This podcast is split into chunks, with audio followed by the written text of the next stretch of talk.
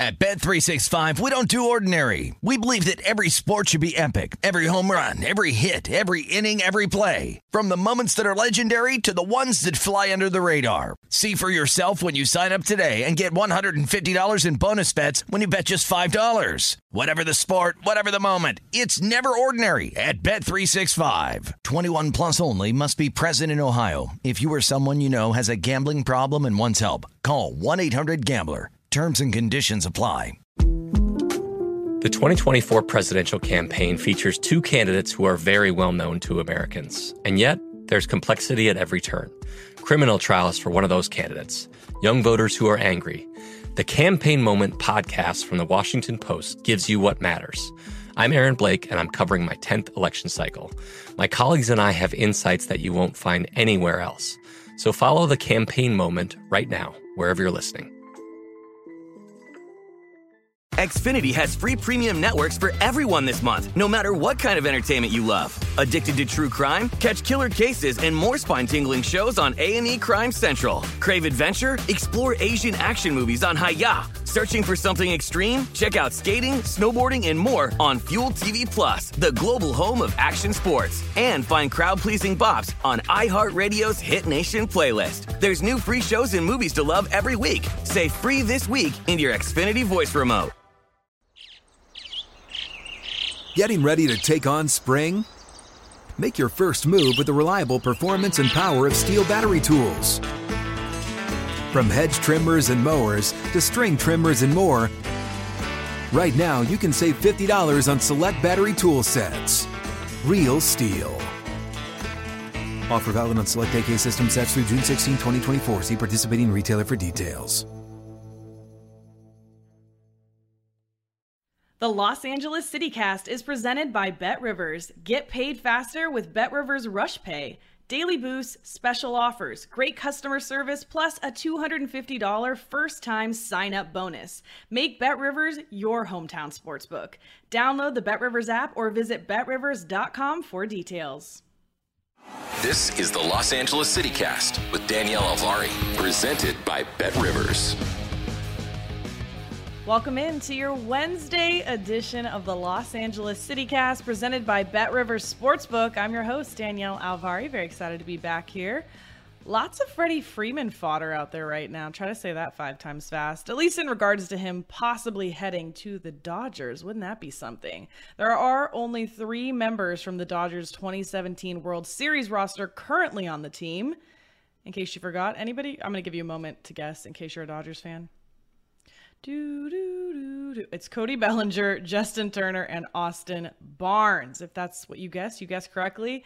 You know, of course, too, that the Dodgers did lose out on Corey Seager, headed to the Rangers, and the Mets also signed Max Scherzer. So, and there, I finally say it right, just when he leaves. So, changes are happening. We knew that would happen with the Dodgers. Stay tuned. More on that as it develops. In today's show, first we'll talk Jaguars at the Rams and Chargers at Bengals. Then we will welcome in our guest today, David Woods. He's a writer for Bruin Report Online. He's also co-host of the Brocast. That's from Bruin Report Online as well. And the Podcast of Champions, which is a play, of course, on the Pac-12. So a little Pac-12 action. We'll talk UCLA football UCLA men's basketball, the works. Plus, I want to get his reaction on USC's Lincoln Riley hiring, of course, the juicy news of the week. But first things first, we always check out the Los Angeles lines available at Bet Rivers Sportsbook. We love Bet Rivers here on this pod. For the NFL, Jaguars at the Rams. Rams a 12 and a half point favorite now, down slightly from 13 on Sunday. Total 47 and a half. Again, just a half a point down from Sunday. It was 48 then, so a little bit of movement as for the Chargers, Chargers at the Bengals this week. Bengals a three and a half point favorite, total sitting at 50 and a half. I believe this line was two and a half on Sunday, so quite a shift there. People are back in the Bengals. You can find these odds at Bet Rivers Sportsbook and so much more. Let's talk about the Rams first. Yeesh, you know, I didn't want to talk about either of these teams on Monday based on how Sunday went, but nevertheless, we persisted. So now at least the Rams have a little bit softer matchup on their schedule here as 12 and a half point favorites here hosting the Jags. Again, total sitting at 47 and a half. This one is going to kick off at 105 p.m. Pacific time on Sunday, December 5th. man, can you believe it's December already? That is nuts. These seasons always fly by so fast. First things first, Rams offense. Upon further review, not that I needed to review this, Matt Stafford still turning the ball over.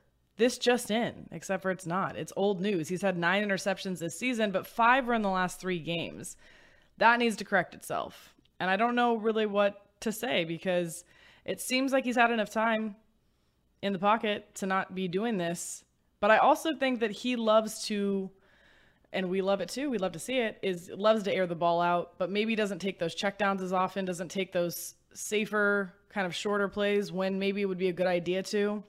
I also wonder if we're starting to see a little bit more of a struggle from the loss of Robert Woods, which, if you guys remember, we did a special Saturday pod last week. I was on with the Denver CityCast host, Holden Kushner, and he asked me how big of a effect this was going to have on this Rams team. And I kind of underplayed it. I was like, oh, Cooper Kupp, you know, Van Jefferson, uh, they just added OBJ. They're going to be fine. But I I did also say you can't just replace Robert Woods, of course, but I did underestimate I think the impact this is going to have, and maybe it's Robert Woods, but maybe it's also for Sean McVay who runs this, you know, through through three wide receivers, but he needs to figure out how to get that offense running smoothly again because it looked pitiful versus the Packers, and frankly, in the last three weeks, three losses in a row for this Rams team, that's unacceptable. Uh, if we take a look at a little bit more closely at Matt Stafford's passing here, of his seven third down passes, only one completed. It was a 79 yard touchdown to Van Jefferson on a post route. Uh, the team averaged three yards per carry on 11 attempts. It was led by Darrell Henderson. He handled 80% of the carries, but just 25% of his runs resulted in a first down or a touchdown. So, a little bit of trouble there with the run. And of course, there was that beautiful 58 yard bomb for OBJ. That was nice. Jefferson's deep shot, obviously, that was great to see. That actually made up the bulk of Matt Stafford's passing yards. But that is not the only thing we need him to be able to do, right? All those stats, by the way, from Pro Football Focus. He needs to be able to take those checkdowns and those shorter passes when it makes sense to do so. That's what I'm going to say about that. As for the defense, I think that once this offense starts to settle back in and figures out what it's going to look like without Woods in that mix and with OBJ added, now that is something to consider. Like I said, lots of moving pieces here for Sean McVay. And also seems like the play calling has been off a little bit for him, maybe a little bit less. I'm going to use the word fancy. And perhaps as he settles into what his new situation is with, you know, Woods out and OBJ in, things will settle in. We'll start giving some of the magic back, some of the sparkle. And when that happens, I think it's going to open up a little bit more for the Rams defense, who I thought did a, a, great job. Now, they gave a bunch of points to the Packers. They lost, obviously. But I'm wondering how much of that was trickled down from the offense's issues. Aaron Donald, Von Miller, they combined for 11 pressures. And Jalen Ramsey allowed just 48 yards on seven receptions. He's just a superstar stud, of course, as we know. He also had an average depth of target below five yards. So that is some tight coverage for Jalen Ramsey. So I think the defense just needs to keep doing what it's doing. Now, as it pertains to this game coming up here, the Jaguars are four and seven ATS, which sounds pretty bad, right? Pretty paltry. But the Rams are four and eight ATS. Not a whole lot better, right? Not better at all, actually. They both just covered four games this season. That said, very different schedules and very different situations for these teams. When we look at the Rams defense, as I just said, they give up 5.3 yards per play, which is sixth in the league. On the other hand, Jaguars offense averaging 5.3, which is 21st. So not exactly a high scoring team, high powered offense. We know all of the issues we've seen them have and even coaching issues as those trickle in. The Rams D giving up 7.1 yards per pass attempt, 13th in the NFL. So a little bit more down the middle of the road there if you're not going up against Jalen Ramsey, that is. So possibility there. But the problem is that the Jaguars offense averages six yards per pass, which is last in the league. Last. Absolute last. So the one area where maybe they could kind of excel, I doubt they will. So for those reasons, under 47 and a half for me is tempting. but not a play yet. Again, this did move down a little bit from 48, and uh, a handicapper that I really like to talk about, talk or talk about, talk with, uh, and also read his takes and things of that nature. Drew Dinsick, who does NBC's The Edge, and he also comes on VSIN very frequently. I believe I saw one of his best bets was for this game to go over. Uh, so that makes me nervous. It's right. You see another handicapper that you're like, wait, what are they? What are they seeing that I don't? Which Drew sees a lot more than I do. Uh, but this to me is screaming under because I think that the Rams defense is going to make it nearly impossible for the Jaguars to score, and the Jags offense are also going to be contributing to making it impossible for them to score. So I think it's going to be a very low scoring game. I know this is a good bounce back spot for the Rams, but the Rams have also been over 12 and a half point favorites twice this season. One of them was against the Lions, and they didn't cover either of those times. So I'm not interested in laying this many points with the Rams, even though they very well could come out and should come out, by the way, and just slam this one down the Jaguars' throats and move on because Next up, they have Monday Night Football versus the Cardinals.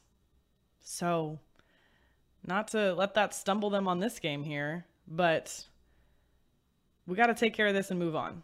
Speaking of that, Chargers. Chargers at the Bengals. Bengals a three and a half point favorite.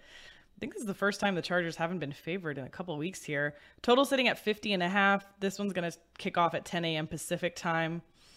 Uh, this was two and a half on Sunday, as I mentioned at the top of the show. Now up to three and a half. People are taking the Bengals, and I get why. The Bengals' trajectory seems like it's going upwards, and the Chargers, wah, wah, probably the other direction. Uh, yes, I do my own sound effects for the show. So, yeah. The Bengals beat the Steelers 41 to 10 in week 12. They easily covered as three and a half point home favorites, but on the other side, the Chargers completely just fell apart. They flubbed against the Broncos. They did not cover. They were favorites. They're now six and five, which is the same record as the Broncos, by the way. So really tight, getting really cozy up in the AFC West right now. Uh, that said, Chargers offense still doing its thing, still firing. Justin Herbert, 34 of his 44 attempts, uh, traveled less than 10 yards downfield, though, which is a little bit of a departure from maybe what we like to see from Justin Herbert. But you got to give him credit. He always hits those checkdowns well. Almost the opposite, maybe, of what I was saying. Matt Stafford could look to do just a little bit more. But Herbert definitely clams up a little bit when he goes against these more tough defensive teams. But nevertheless, passes for 303 yards and loses 28 to 13. How do you pass for over 300 yards and lose 28 to 13? So I think that Justin Herbert is doing his part, it seems like, but you need to get it actually into the, you know, end zone for the points to count. It's this whole annoying thing. But yeah, uh, Keenan Allen was his top target. He grabbed five catches on eight targets for 63 yards, three of which went for first downs. That's what we're talking about. Mike Williams is the only other player with more than two targets. He got five, caught three for 32 yards, and all three were first downs. So, that part of the offense is working. Let's just say that it's working. I would not say it work. It's working well. On the other hand, the rush, not so much. Austin Ekeler finished with 31 yards on 12 carries.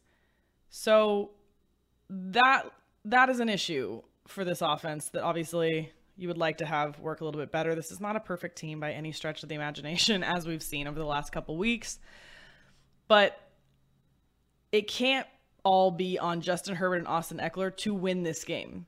And by that, I, of course, am taking a hit here at the way that the Chargers defense has played. Because it can't just be Justin Herbert out offense the other team because he passed for over 300 yards and still they lose. Uh, which is also interesting, too, because in that game, third downs, I think they went 7 of 14, so about 50%. They have a 46% third down conversion rate, which is actually fourth in the league. So expect that to kind of be intact for this Bengals game. Hopefully, back in back in play here.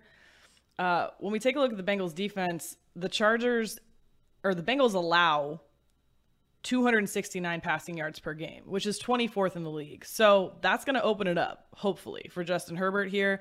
Again, Chargers averaging 294 passing yards per game, so averaging nearly 300 yards per game. But that needs to actually convert to points, as I mentioned, because 300 yards is lovely, but winning that's kind of the goal here. So, Bengals offense, other side of the ball here, fourth ranked red zone offense. That's what we're talking about. That's the kind of stuff, that's the kind of performance that Chargers are going to need to put up here to stay competitive. Versus the Steelers, Joe Mixon, Bengals running back, career high 165 yards on 28 carries with two touchdowns. The Bengals are 16th ranked in rushing offense in the NFL, averaging about 112 yards per, per game. That's just middle of the road here, but that is a huge problem for the Chargers, who are allowing 147 net rushing yards. Uh, or excuse me, allowed 147 net rushing yards versus the Broncos. And we know dead last in the NFL. Just not up to par at all. Chargers defense is actually fourth worst in the league, allowing 26.6 points per game. They're allowing 0.42 points per play. So they are going to have trouble with this Bengals team. It leads me to believe that we're going to see an over. That's why we're seeing a total that's relatively high here, 50 and a half. I can't bet an over because I don't know if the Chargers are going to be able to score. What did we see versus the Broncos? Now, they're not going up the Broncos defense again, but nevertheless, these have to convert to actual points I said it three times in this segment. That's all I can say here is is the offensive output has to lead to points and also you cannot out offense a team, right? What is the annoying thing everyone says? Defense wins championships. Well, you need a defense, something going on here, not fourth worst in the league. That's a problem. So I don't I don't want to touch the total for that reason because it seems like it's primed to be possibly a slugfest. I mean, we look at the quarterback matchup. That's really exciting, right? Uh, first overall pick here, Joe Burrow in the 2020 draft versus the 2020 Rookie of the Year, Justin Herbert, who was drafted sixth by the Chargers, of course. So this is going to be a fun matchup. Two of the five quarterbacks with the Pro Football Focus grades above 85, and they're so young, same draft class. That's the headline this week, right? That's what we're seeing everywhere. It's going to be exciting to watch. I think it, for that reason, could be a gunslinger's battle, and uh, I don't want to bet on the total where that is possible. But you're hoping, of course, that that the Chargers can score that because that's their only hope. It seems like at this point is to try to out offense another team because it's not getting done on the defensive side of the ball. Um, and the the Bengals, by the way, defend well against the run, which we saw Ekeler have trouble versus the Broncos. And again, it cannot be all on Ekeler. They have to get that run game going. And I think it's going to be difficult to do against this Bengals team. It's an area the Chargers have also struggled with. Uh, last year, if we revisit here, the Chargers beat the Bengals in week one, 16 to 13. The Chargers are two and a half point road favorites, but that was no Justin Herbert. This will be the first matchup between Herbert and Burrow. So who will reign supreme? We'll see. We'll see. I don't have a bet for this match just yet, but we will have Adam Burke on to join the show on Friday to give his thoughts on these games as well. We'll see what his thoughts are, and maybe I'll have something new for you guys by then. But coming up, we'll bring in David Woods from Bruin Report Online and the Podcast of Champions, also known as the Pac 12 Podcast, to talk UCLA football, basketball, and I got to know what he thinks of this USC hiring Lincoln Riley situation. That's next on the Los Angeles CityCast presented by Bet Rivers. Looking for a hot tip to bet on? Check out the new match tips at Bet Rivers Sportsbook. The new tips feature gives you special insights on player props and match bets for the top tips of the day. Go to Bet Rivers before the game, find your match, and tap the tips icon to see independent research on recent team and player performance. Bet with confidence. Visit the Bet Rivers mobile app or go to betrivers.com and get the top tips of the day. Must be 21. Gambling problem? Call 1 800 Gambler. Playable only in states where Bet Rivers is licensed and in New Jersey at Play Sugar House. The VSIN mid-season football special is here. Put the VSIN betting experts to work for you from now through February for only $99. Daily best bet emails, 24 7 video streaming, betting splits for every sport, point spread weekly, plus in depth data and analysis on vsin.com. Sign up today at vsin.com slash subscribe and get everything we have to offer for the rest of the football season for only $99. That's vsin.com slash subscribe. Welcome back into the Los Angeles CityCast presented by Bet Rivers. I'm your host, Danielle Alvari. Very excited to welcome in the next guest here, David Woods, co host of the Brocast and the Pac 12 podcast, plus a writer for Bruin Report Online. He's everywhere. David, welcome to the show. Thanks, Danielle. I'm glad to be on. Yeah, you. I mean, you're all over. I didn't know you were on so many podcasts. I didn't realize. But then I'm like, I guess I listened to all these. So yeah, yeah. You're just hearing my voice, and you're like, oh, this is normal. And then you're like, wait, this is actually a podcast. It's not just Dave just talking in my car. That's weird. Yeah. Usually I talk to you and you don't talk back, and now we're actually having Yeah. a conversation. Yeah, it's amazing. the miracles So of can- modern technology. It's great. I really love it. I love working in my living room. Uh, you can find him on Twitter at David David Woods. So I'm going to ask you the obvious thing first. What did you think about the Lincoln Riley hire for USC? I think it's uh, it's fine. Nothing to worry about whatsoever. Uh, no, and in reality, I think it's um, uh, about the worst nightmare I think for UCLA fans, um, and I think it's obviously a great thing for USC. Um, whether or not he works out at the level that he's worked out at Oklahoma the last five years, um, the way he's going to jumpstart recruiting, I think people are they have a mistaken impression about USC um, that they've been re- they always recruit a certain way, and they do to an extent. Like they're always going to be a top ten recruiting power, but with a guy like Riley there, with what he can sell and his energy that he brings to the recruiting trail, it's going to be top five classes over and over and over again, and that's going to look like Pete Carroll level talent, um, and he might very well be that level of coach. So I think it's. Uh, uh, potentially the worst nightmare for a lot of Pac-12 schools, um, and now the the race is going to be on to see uh, if any other schools can match what USC just did. I know what I'm thinking is who's the only school really, maybe Oregon, who can keep up with this. But as we know, uh, Chip, not Chip Kelly's favorite thing to do recruiting. So UCLA fans are definitely in trouble. And when I was thinking about this, and I obviously keep up with your Twitter because you are one of my favorite Twitter follows. He's very entertaining. Go on there. Uh, maybe that's just because I love sarcasm so much. but on there, yeah, you kind of mentioned, I think it was you mentioned, or at least UCLA fans in general are thinking, what do you do now if you keep Chip Kelly? He did kind of finish with a better record than he's had in the last couple of years, which I guess is something. But again, not having any of those wins over the 500 teams is tough to ignore. The defen- defense is tough to ignore. And so people are saying maybe you go out and you get like some big defensive coordinator, but does that solve all of UCLA's problems? Because it doesn't solve the recruiting problem to me. No, I think the reality is I don't think it gets solved with Chip Kelly there. Um, now, fundamentally, I don't think UCLA is going to make a switch at head coach this offseason. Um, I think Chip Mhm. Kelly is going to be there for another year, um, at least. Um, next year's the soft schedule sets up such that UCLA would be hard pressed not to win eight or nine games. Um, but with with Chip, I think the only the only avenue um, for uh, UCLA to have a fighting chance against a um, fully you know a fully operational USC Death Star uh, is to hire a big time defensive coordinator um, and revamp that entire defensive staff, but probably just take a look at every single member of the staff because as all UCLA fans learned during the Karl Dorrell, Dorrell era, um, when you're faced against a fully operational USC Death Star, you can't just concede. You can't just concede on the recruiting trail. Um, you can't just say, okay, USC gets all the top shelf uh, LA, Southern California talent. You have to actually compete. Uh, it took Dorrell way too long to learn that against Pete Carroll. It can't take UCLA that long. Even with the transfer portal, you have to nail high school recruiting. And uh, if they allow USC to just get their pick of the litter, it's going to be really, really tough to, to get the uh, proper share of Southern California talent. Well, the other thing going on that we're seeing too right now is a lot of UCLA football uh, current players entering the transfer portal. I also like to see uh, former UCLA tight end Caleb Wilson chiming in on Twitter as well, letting them know.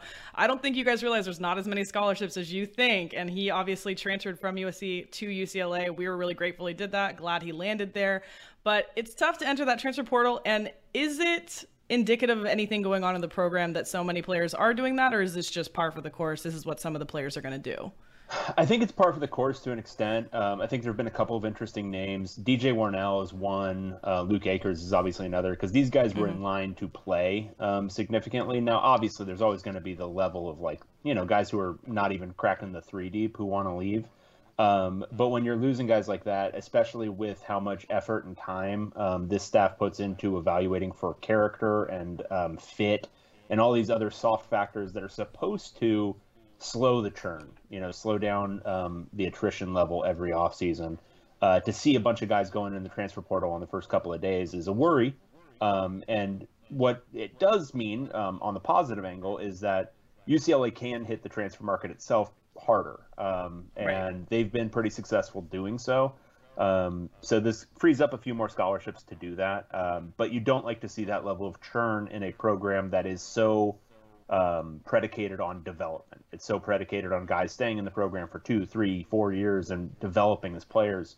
Um, when you see guys leaving after just a year or two or three, um, that's that's not what this program is built on. Yeah, especially because we've been kind of building up to this over Chip Kelly's four years, and a lot of people are let down. And I was talking to Mike Regalado about this, who's also from Bruin Report Online, and talking about how about it seems like I was being generous 50 50. Some fans are like, hey, stick in there, we're better than we used to be. And some are very, very upset and want Chip Kelly to leave, and they're being very harsh about it and they're letting it known. And there's lots of little sniping going on on Twitter. Yes. So, where are you at with UCLA football right now? I'm, uh, I mean, I've been um, pretty down on Chip Kelly for a while now. Um, I was probably one of the leaders on the uh, on the maybe on the assault. Change, yeah, maybe make a change uh, bandwagon. I, I haven't softened exactly. I'm just kind of reading the tea leaves, and the the reality of the situation is I don't think UCLA is going to make a change. That could change. I mean, that could it could still happen and right some of now, that's fiscal yeah yeah right now it just seems unlikely um, and especially yeah. given the way the coaching market has um, taken shape where so many guys are signing extensions and you also have these big names moving but is ucla going to be a really attractive spot this cycle when you just saw usc land lincoln riley it takes a particular mindset to then want to line up across town um, and so there's going to be, I think, a lot of soft factors that might give any you know, feeling at UCLA pause as far as uh, firing uh, Chip Kelly. Um, that all being said, I, I, don't think there's like a really good long term solution with the current staff in place. Um, I think Chip Kelly has had his four years to really revamp the thing, and then the end result was going eight and four against what I believe is literally the worst Pac-12 in 20 years, maybe longer. Um, it was chaos. It was just team eating team. Really bad. Um, like the best teams were mediocre by um, you know SEC, Big Ten, ACC standards. So uh, that becomes um, you know that that data point is that uh, in their culmination year they were you know fine against a uh, mediocre Pac-12. So, end result, I, I, think he should be gone. Like all things being equal and all other factors being equal, um, he probably should be fired. But the reality is, they might not be able to. Yeah, absolutely. And they don't have the resources that I'll just say private schools have, like USC. The stuff they gave Lincoln Riley was comical to me, hilarious. The private jet was just the kicker for me. Come well, on. the, the the ten plus million dollars a year was the part that I think uh, should stick in the minds of UCLA fans because. Yeah. Uh, there's there's going to be regent trouble with uh, matching even close to that at this point. I think Chip is making somewhere in the order of four or five million right now. Uh, they can go up a little from that, but going all the way up to 10, that's the kind of leap you can't take um, with mm-hmm. the way these salaries are structured currently in the UC system. Yeah, it's crazy to me that even head coaches of college are making that amount of money per year, but here we are. They're gym um, teachers. And since you... we're, we're paying gym teachers that much money. It's insane insane. I know. I'm thinking about all of the people, all of the incredible medical programs we have at UCLA, and how many like we're over here trying to cure cancer, and um, not you know nothing against Keck medicine, but yeah, like this UCLA school and and I'm imagine being like a professor or a doctor at UCLA and being like they're paying him what? Yeah, no, uh, but, with a whistle. Yeah, it's great. Yeah, but he's so good. We'll see. Uh, since you mentioned the Pac 12, and I know I've listened on the Pac 12 podcast, you guys do talk about where your bet would be. So, did you get to kind of dabble in that this season? And if so, how did you do? Because the Pac 12 was difficult, to the say Pac- the least. Yeah, the Pac 12 was very bad. Um, I was I was kind of betting along with uh, my picks on the podcast of champions mm-hmm. uh, every week, um, and yes. I ended just north of 500. Um, nice, that makes money. Yeah, well, it was, well, it was a game up on 500, so I don't think I was covering the vig, but uh, oh, jeez, yeah. So I, I, I rallied at one point. I was down. I was like four games under 500 um, heading into the end of the season. It was really hard. Um, the league this. I mean, that's incredible, really, given yeah. Given how things went. And the Pac-12 we talk about all the time. There's no home field advantage in this in this conference. No, it's a it's a very stupid league. It's a very stupid league. Um, you know, there's there's probably smarter bets to be made, but it's a fun league to bet because it makes it very interesting. Um, and, and you have to be paying attention. Yes, exactly. Yeah. You have to be a Pac-12 fan to be paying attention. And did Oregon State bust any of yours? Because Oregon State was just I mythical to me this year. Yeah, I was riding Oregon State for a while because they were like a cover machine early on. Yeah. Uh, but then they started to fall apart um, from what they were what they were doing early in the year. Um, I generally picked them okay. Actually, UCLA was screwing me um, towards the end of the year, especially because of um, just I was not anticipating them really surging over the last 10 quarters. Um, so I picked mm-hmm. the USC game correctly, but Cal and Colorado, I just didn't have a feel for at all. Yeah, no, when I had uh, Thuc Nhi Nguyen from the LA Times on, we talked about the UCLA USC game and we said two kind of bad teams. This is going to be an over, right? And that's it hit luckily. That was the only thing we could come up yeah. with. We're like, this is just going to be a points fest, and it was. Yeah, exactly. So, uh, speaking of ugly games, I'm going to switch gears here to basketball real quick. So, UCLA Gonzaga. This one broke my heart, but I was not completely shocked because I do think Gonzaga's kind of in a league of their own at this moment. What did you think of this UCLA Gonzaga game last week? Uh, it was very tough. Um, I, I, I, can't say I didn't expect it. Um, mm-hmm. Leading up to the game, after watching them uh, against Bellarmine, uh, but even the previous week against Long Beach State, uh, they were not. Th- this isn't yet at the level of that Final Four team for UCLA. Um, and Gonzaga, with uh, with what they can do with Chet Holmgren, Holmgren along with uh, Drew Timme. it's just very, very hard to deal with that team, especially with the limitations on UCLA's front line without Cody Riley. And then you mm-hmm. add to that that they're not yet at the point where they can play with that level of um, whatever you want to call it, mental toughness, um, intensity, whatever it is. They're not yet at that level here in whatever end of November it mm-hmm. was going to look a little bit um, ugly. Now, I don't think um, come March it's going to look that same way. Mick Cronin has been able to turn these teams into monsters basically at the end of each season. Um, obviously, in 2020, we weren't able to see it in the NCAA tournament because of COVID,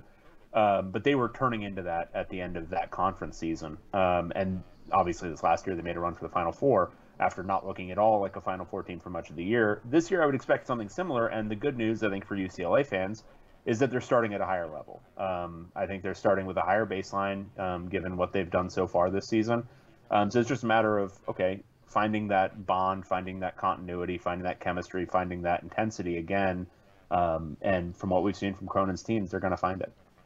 Yeah, and speaking of additions from Rutgers, obviously they had Myles Johnson come in, uh, which I think he's had to step up a little bit more than yeah planned because Cody Riley being out. How do you think he's looked, and how big is it going to be also for them to get Cody Riley back in the mix here? Well, I think what's obvious is that um, Myles Johnson would have been ideal for about a 15 minute a game guy, and he's having to play a lot more than maybe he mm-hmm. even anticipated. I would say conditioning wise, he's still he's got a lot of work to do. Um, yeah, because he's not able to keep up at the level of intensity that Cronin demands, especially defensively. Once he gets fatigued, he starts to kind of flail around a little bit more. Um, uh, I would say there's some positives with him, but also some some questionable things. I would say his hands have been kind of a question mark so far this year. Um, he's been an effective rebounder at times, especially on the offensive glass, and obviously he provides a, a rim protecting presence that UCLA didn't have last year when Jalen Hill went out. Um, but getting Cody Riley back is huge because Cody Riley allows them, um, even though he's not like a defensive maestro by any means, he allows them to switch fully on the perimeter, which is something that Myles Johnson really can't do at this point, given his conditioning and just how he moves his feet. He's not. He's just not that quick. Um, Cody Riley has done a ton of work over the last few years to really improve his quickness. So they should get him back within the next couple of weeks. That's going to be essential going into conference play. Um, I think UCLA can make it work. They can mix and match. I think Jalen Clark has played some really effective minutes as a small ball five. I would actually like to see them do that even more because uh, Myles Johnson, I think he has really, really diminished um, efficiency if he plays longer than 15 or 20 minutes. Yeah, I completely agree with you on that front. And it was tough when Cody got injured. I was at that game and he yelped in pain. So I was like, oh man, that's tough to hear. But luckily, just a sprain on the knee. Hopefully, we get him back soon. Um, but as you mentioned, opening up Pac 12 play, USC and UCLA actually on Wednesday night. UCLA has Colorado at home. I will be at this game. Where do you kind of put UCLA at this point now? Obviously, some people said they were a little overrated when they were at number two. They've fallen since. And so, where do you kind of see them at uh, heading into Pac 12 play? I think it's uh, it's one of three teams that's going to win the league right now. Um, mm-hmm. I think Arizona has turned out a lot better than most people thought. Um, just the way Tommy Lloyd has already integrated everyone on that team, they look really really good. And USC, um, they don't look like they've lost much of a step at all from last year. If anything, yeah. they look a little bit better. Um, so I think between USC, Arizona, and UCLA, there's going to be a three team race for the conference title. And then there's some dark horses. I mean, Utah has looked pretty good this year. Um, I, I, think that's a team that not many people were expecting to be very good. Washington State is going to be a tough out. Um, their their coach Kyle Smith is really really good. Um, but I think at the top of the league, it's going to be Arizona, USC, and UCLA. Um, if UCLA finds its footing early enough in conference play, I think they should still win the league. Um, but Arizona, Arizona in particular, is going to be a very tough matchup for UCLA. It's interesting to not hear Oregon kind of in the mix of this as well, but I guess just they've goes to show you awful, yeah. absolutely awful. They so they've lost to BYU, St. Mary's, and Houston by something like uh, an average of 20 points. Um, it's just at been, least they're playing uh, slightly better teams, but yeah. Yeah, no, it's, it's it's it's it's you know, it's some of it's the competition. Those are all like top 35 teams, but yeah, um, it's still they're they're getting blown out, um, and that's that's got to be the concern I think for Dana Altman. But one thing I will say about Oregon, they always figure it out. A lot of it is yes. because they're trying to and they have Dana Altman. yeah, because they're trying to integrate a bunch of transfers, um, and every year there's some chemistry work that needs to be done. What I would say is watching that team so far this year, there's a lot more chemistry work that needs to be done than usual, but I wouldn't mm-hmm. doubt Altman's ability to churn out a pretty good, good team come, you know, end of Pac-12 play and tournament play. Well, the more I hear you talk about this too, it's making me wonder: Are we going to see something similar in basketball season to what we saw in football, where it's just like good teams taking down, you know, or excuse me, bad teams taking down good teams, or what we think are bad teams, and it just being kind of a scramble or kind of a scrum for that top spot. Yeah, it absolutely could be. And the, the interesting thing is, I think last year the Pac-12 was truly underrated going into the NCAA tournament because of some COVID practice issues and the the league teams not being able to get started. I think this year maybe it's a little bit overrated to start out with um, because a lot of the teams were like culminating last year. McKinley Wright for Colorado was a big piece. Um, ASU was culminating with um, some seniors. Uh, I think those guys being gone, it's kind of a natural um, walk back for some of those teams. Um, so the league is going to be a little bit worse this year. Um, and so I don't know if there's going to be the same sort of surge in the NCAA tournament, but it's always the case in this in this conference that you know you go on the road to Washington State or you go on the road to the Arizona schools, um, you go on the road to Stanford. You could absolutely lose that game even if you're really good. Just it's the way these these road trips work in this league are just kind of different from a lot of other leagues. It's tough to say. It's tough to say in this league because you just don't, like you just said, you don't know what's going to happen here. I'm just now trying to look up here kind of where UCLA's fallen in the odds. I'm not up right at this moment at Bet Rivers, but I'm seeing UCLA down to around 18 to 1 in some spots. And at one point, you were seeing this around 10 to 1 uh, with Purdue right by them, too. So now, obviously, Gonzaga and Duke still up there. Uh, is that a ticket you would want to have? Or do you, what would you think about UCLA right now? Do you think they are a title winner, possibly still? I think they are possibly. I don't know if at eighteen to one I would take them right now because um, the yeah, NCAA like tournament is such a crapshoot, um, mm-hmm. and they haven't displayed that level of dominance. You know, I, I, would I would take a flyer on Gonzaga or Duke. At, what are they at right now? Uh, like five to one. You can find you you can find Gonzaga around five to one, and uh, Gonzaga, Duke just behind. Gonzaga, my sense of them watching them is that they were better than last year. Now, obviously, they lost to Duke, and then obviously uh, Tarleton State took them to the wire uh, the other night. Uh, yeah. But uh, they they have the makings of a potentially dominant team with their guard play. who who has an answer for Chet? Who has I, an answer for that? It's I mean, a seven foot freak in Duke a good way. Sort of did, but I don't know that Duke will have the level of consistency that I think Gonzaga is going to be able to put together. And I think by the end of the year, um, Gonzaga is mm-hmm. going to be a real monster. So them, I would almost take at any odds. Uh, UCLA, I think you'd have to get to I don't know forty or fifty to one before I would put a bet on them right now, just because you don't know sure. if they're going to achieve that level of dominance. Well, March is chaos, and it's just tough. What the, I think people don't realize how difficult it was for them to go first four to final four like yeah. what the actual odds of that were. So I'm completely with you. I already took a ticket on UCLA a while ago. I don't even remember what odds I got on it, um, but I took it at the start of the season. But you know, Gonzaga is actually my other, it's my family's team, so I might have to jump in on that. But I had some bets on them last year and they let me down versus Baylor, so I'm still a little bit burnt on that. But uh, thank you so much, David, for making the time today to come and talk. Yeah, thanks, Danielle.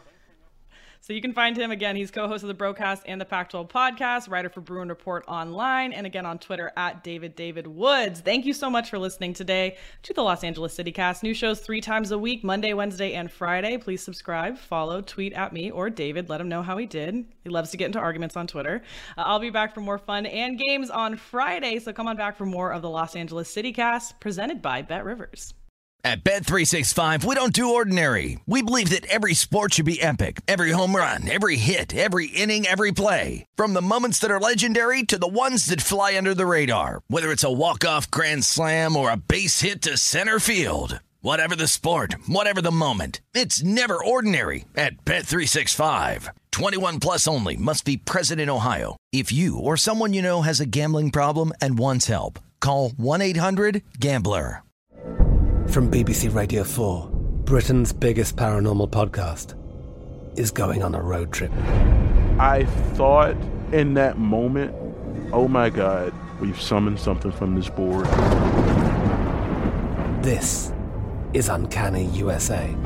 He says, Somebody's in the house, and I screamed. Listen to Uncanny USA wherever you get your BBC podcasts, if you dare.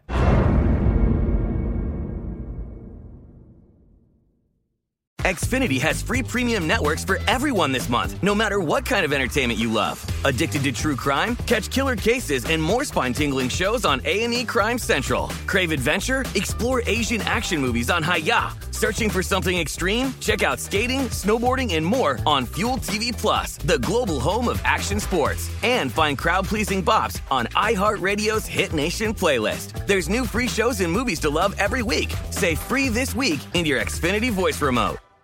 Xumo Play is your destination for endless entertainment. With a diverse lineup of 350 plus live channels, movies, and full TV series, you'll easily find something to watch right away. And the best part? It's all free. Love music? Get lost in the 90s with iHeart 90s, dance away with hip hop beats, and more on the iHeartRadio music channels. No logins, no signups, no accounts, no hassle. So what are you waiting for? Start streaming at play.xumo.com or download from the app and Google Play stores today. All you can stream with Xumo Play.